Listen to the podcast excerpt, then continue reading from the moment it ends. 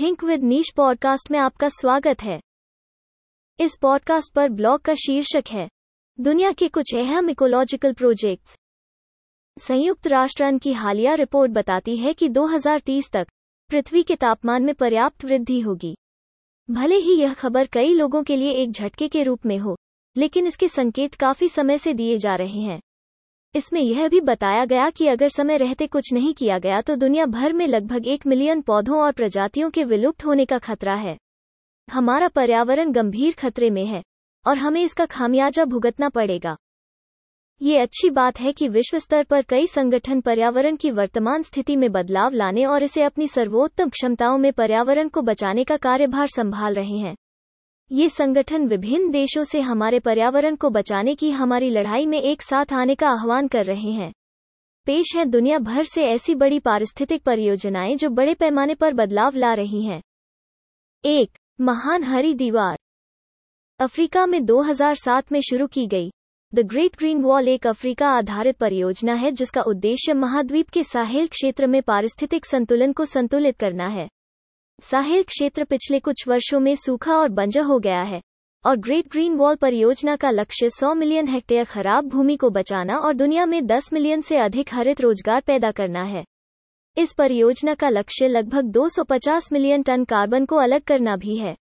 दो हज़ार सात से इस परियोजना ने इथियोपिया और नाइजीरिया दोनों में लाखों हेक्टेयर भूमि को बचाने में मदद की है। दो पेरू अमेज़े यह एक परियोजना है जिसे दो हज़ार आठ में पेरू की कंपनी बॉक्स एमेजोनी को सैक द्वारा लॉन्च किया गया था। पेरुवियन अमेजोनिया अमेजन के जंगल का एक क्षेत्र है जो वनों की कटाई और भूमि क्षरण से पूरी तरह से नष्ट हो गया था। कंपनी स्थानीय किसानों को स्थायी रूप से भोजन उगाने के लिए प्रशिक्षित करने के लिए परियोजना लाई। इन वर्षों में यह परियोजना स्थायी खेती के एक सफल मॉडल के रूप में विकसित हुई है। कार्यक्रम ने दुनिया भर में ऐसी कई परियोजनाओं को प्रेरित किया है। तीन Midden island reef Midden island reef पिछले कुछ वर्षों में कुछ प्राकृतिक कारणों के कारण बहुत अधिक नुकसान से गुजरा है।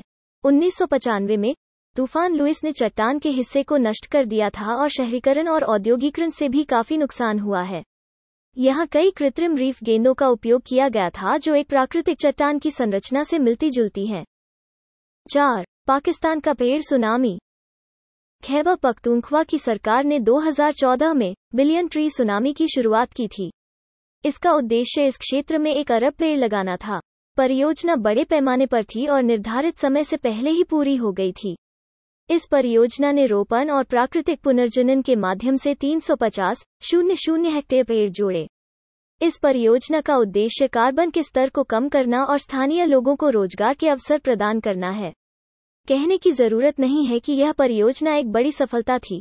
इतना ही नहीं, दो हज़ार अठारह में सरकार ने पूरे क्षेत्र में दस अरब पेड़ लगाने की योजना शुरू की। पाँच Aberdares rehabilitation project Aberdares national park Kenya का आखिरी बचा हुआ जंगल है। यह क्षेत्र पानी का प्राथमिक स्रोत हुआ करता था, लेकिन औद्योगिकरण के कारण पार्क को काफी नुकसान हुआ था।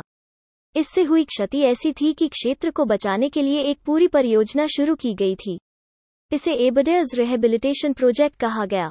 यह परियोजना दो हज़ार छह में ग्रीन बेल्ट मूवमेंट इन दो हज़ार छह द्वारा शुरू की गई थी।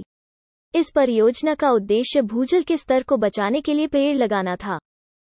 हमारे पॉडकास्ट चैनल से जुड़े रहने के लिए धन्यवाद।